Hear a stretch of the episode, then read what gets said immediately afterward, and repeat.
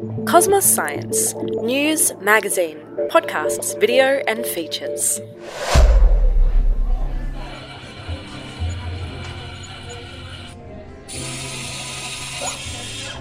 I'm Petra Stock, coffee lover, and I'm in Melbourne's inner north, caffeine heartland. How many coffees do you reckon you would make a day here? It's pretty seasonal. Peak semester will get up to about a thousand a day, probably average about 800 during semester. But then, yeah, it kind of peters off at the moment, probably like three to 400, 400 probably, yeah. I live in Melbourne, the coffee capital of Australia. Well, according to Melburnians anyway. Baristas in this city serve hundreds of thousands of coffees every day. The coffee bean, roasted, ground, and added to hot water for drinking, is native to the Horn of Africa. It made its way through the Middle East and Turkey to Europe and the rest of the world through the 15th and 16th centuries. Since that time, coffee has become a major part of modern society and is a central feature of our everyday. Why do you reckon most people like coffee? I think it's just a ritual thing. It's like because you see a lot of people who don't even drink coffee who just come in for a hot chocolate or a chai or something, and I, or even like you know, I think it's just structure of your day, and I think in Australia especially, it's social. It's like a, mostly a social thing. This is Debunks. In this series, we're looking at our vices, those bad or questionable habits and behaviours that we just can't seem to give up. Coffee, sugar, alcohol, so many temptations, so little time. First up, we're going to be taking a big sip of coffee to find out once and for all if caffeine is good or bad for you. About three quarters of Australians drink at least one cup of coffee every day. I usually have at least two, sometimes three. But it's far from the only caffeinated drink. Cola, tea, all of these drinks act on the brain to keep you awake or alert. But we can never seem to get a straight answer as to whether these beverages are actually doing any harm to our health. What's the science? The main message is just that having that moderation and you don't have to be scared of coffee or any kind of food in particular. It's just, you know, sometimes choosing how much and how often you drink or eat it. That's Kitty Pham at the University of South Australia, who is doing her PhD in nutritional and genetic epidemiology. So, essentially, caffeine is a central nervous system stimulant. So, basically, what that means is it's a substance that actually tends to speed up the processes in your brain and your nervous system.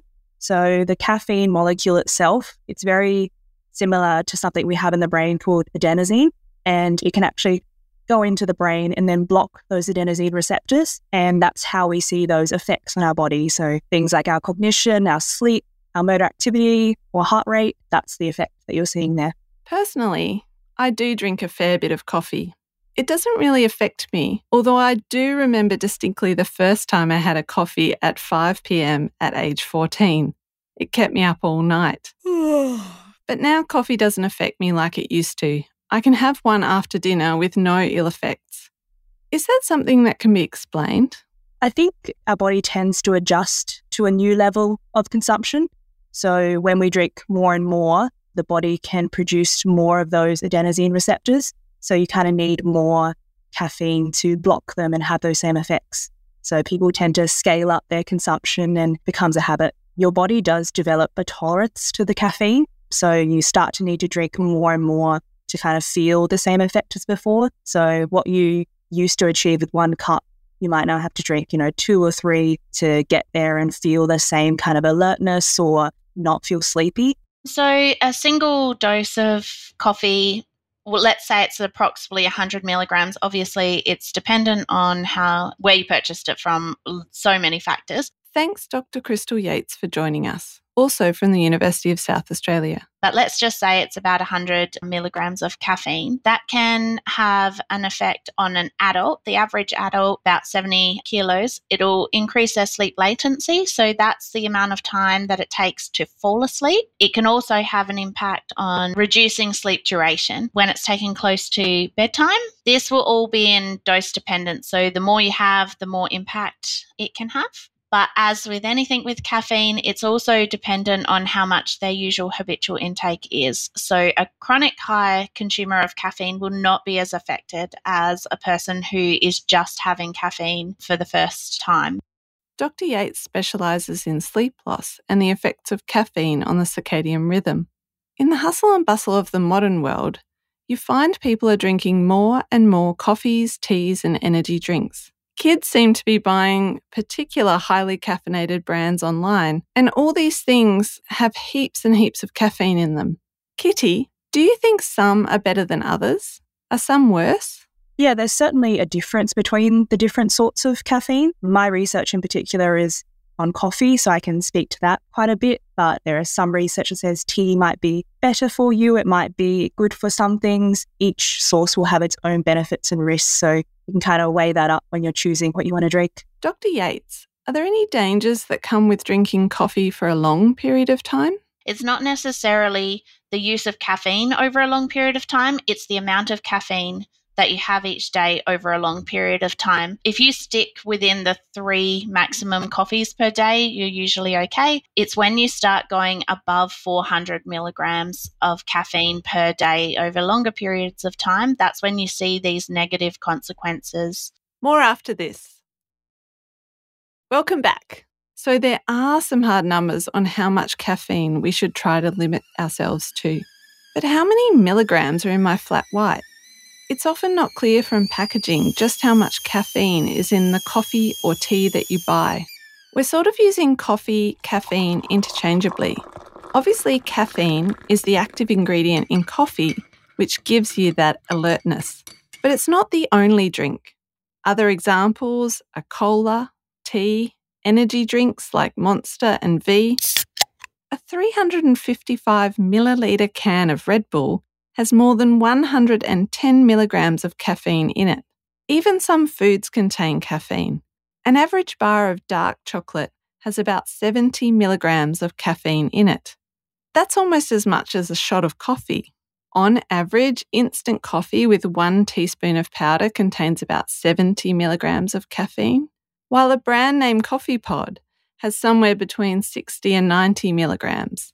In theory, that means a few of either of these types isn't likely to cause health problems. Is this something that the experts generally agree on? Kitty, how much caffeine is too much? You know, looking at the US, they usually recommend less than 400 milligrams. So, overall, just moderation in your consumption, kind of sticking to that conservative, you know, one to two cups. That's what I'd recommend. I mean, that's kind of a relief for some. I would imagine, because sometimes it's painted as this sort of very black and white issue when it comes to food and drink. You should quit or drink more. Either you can or you can't have it, and coffee is no different. All of the time, it seems like a different study is coming out saying it's healthy, it's not healthy. I guess with the moderation, what kinds of things are we looking at when we think about the risks associated with caffeine? Yeah, absolutely. So, yeah, like you said, there is a lot of research out there and it'll tell you different things. It'll say, you know, it increases this risk and that risk. And our own research, I guess, in some ways does contribute to that. We did find that at really high consumption levels, so greater than six cups per day, we did see an increase in dementia risk. But, you know, bearing in mind at that one to two cups per day, there wasn't an increase in risk. So still kind of keeping in line with all the other research, it does show, you know, if you're being moderate, it's okay. But when you get to that really high consumption, there are potentially some risks. We found some on dementia. There's also some research on how it might increase your cholesterol. So there's a substance in there called cafestol, and that's a substance that can regulate your blood cholesterols. So if you're drinking too much coffee, it might be increasing your cholesterol. There are, you know, some diseases that are associated with cholesterol. So things like, you know, heart disease, high blood pressure. So if you know that you're already susceptible to those things or already have those diseases, might be a good idea to, you know, keep your consumption a bit lower. For most of us, caffeine performs important functions, both socially and in our daily lives. If you're working a nine to five job, have babies who don't sleep, or have other demands on your time, your morning coffee, and maybe a couple of others throughout the day, might be the only thing standing between you and collapsing in a heap. Or it might just be a pleasant habit you enjoy. This is compounded for people in society who have to work long hours or work night shifts when our body's clock tells us it should be asleep. Dr. Yates, is there a place for saying that caffeine and other caffeinated beverages have kind of a role in our society? So, a lot of my um, PhD, we were giving low doses of caffeine across the night shift to help aid in performance. And we were able to show that those low doses of caffeine were able to improve performance across a night. And we were also able to show, at least in regards to glucose metabolism, that that wasn't impacted by those low doses of caffeine. So, you could see the improvement in performance without having the negative health consequences, at least in that regard. Oh, that's interesting. Can you explain the relationship with glucose? Caffeine has been shown to increase insulin sensitivity and to increase the amount of circulating glucose in the body under some conditions. But that research around glucose, some have found, some haven't. The amount of caffeine changes so much between the different studies that it is still a limited area. Are there any different health risks associated with those other caffeine carrying drinks and foods? Yep. So you just need to be careful and aware of the amount of caffeine that is included. So a standard cup of coffee has between 90 and maximum like 140 milligrams of caffeine. However, monster drink or something has far exceeding that amount. They also have other additives within them. You also need to be aware of things like when we were looking at the glucose responses to caffeine, the other parts of the beverage. So, were you having just a black coffee or were you having a Starbucks drink that included a lot of added sugars that would impact glucose metabolism as well? But maybe the coffee alternatives can also be helpful for anyone who is worried that they're having too much caffeine. I know if I don't have a coffee in the morning, I'm running the risk of having a headache later in the day. Those kinds of side effects mean it's a good idea to look at lowering the amount of coffee you drink rather than cutting it out entirely. A lot of people are moving away from coffee to things like tea or matcha.